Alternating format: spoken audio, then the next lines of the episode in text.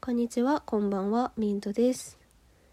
えー、ちょっと今ね、短くても収録を更新したいモードに入っているので、ちょこっと思ったこともね、ちょっと話していきたいなっていうふうに思うんですけど、あのね、最近ね、すごい思うのが、あのーなんだろう、テーマパークとか、あとご飯とかに一緒に行ったら楽しいだろうなって思われる人になりたいなってめっちゃ思うんですよね。なんかこう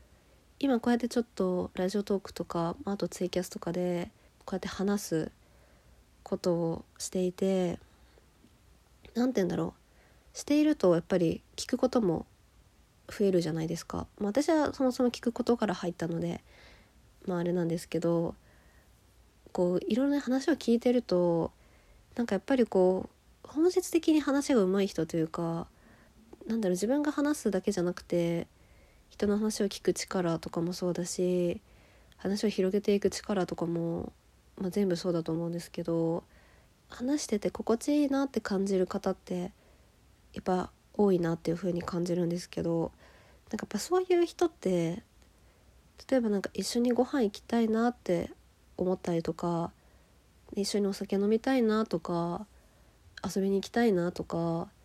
なんかこうそういう風に自然と思うなっていう風に思って私もそういう風に思われる人になれたらなってすごい最近思いますね。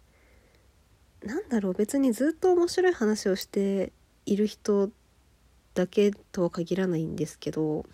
全然会ったこともないけど音声だけを聞いてて話し方とか言葉選びとか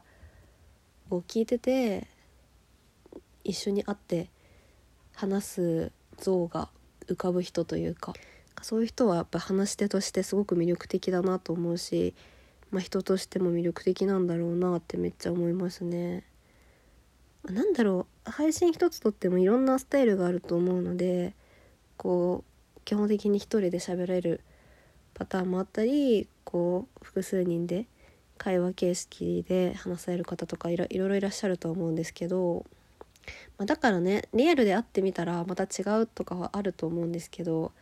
まあその本当に合うか合わないかっていう話ではなくてまあ基本的に合わないことがまあほぼほぼ10割だと思うんですけどなんかこう対面であっても初対面であっても楽しく話せそうだなって思われるような人になれたらいいなってめちゃめちゃ思いますね。なんかその最初にいた時にそのテーマパークっていうのを出したのもなんかテーマパークもテーマパーク自体はユニバとかディズニーとかアトラクション自体は楽しいしこうコンテンツのすごい詰まった施設ではあると思うんですけどやっぱりこう待ち時間があったりとか絶対こうその施設のアメニティだけでは過ごせない時間って絶対にあるじゃないですか。でやっぱそういう時間一緒にいて苦じゃない人じゃないとなんか一緒にそういうとこ行きたいなっていう気持ちにもならないと思うんですよ。だからなんかそういう時に選んでもらえる人になりたいなって考えてました。なんか私はあまり話すことが得意じゃないしこう友達と話してる時とかもそんなに話す方ではないので何て言うんだろう話し慣れてないみたいなところもあるんですけどやっぱりなんだろうな。一番簡単なコミュニケーションの取り方だったり一番簡単なこう暇の潰し方って話すこと会話だと思うのでなんかそういうのを武器だなとか感じるのはまた違うけど自然とそういうのが上手な人とても憧れるなっていうふうに思いますね。そういう人になりたい。っていうだけの願望をちょっと残しておこうと思って 撮ってみました。最後までお付き合いいただきありがとうございました。またね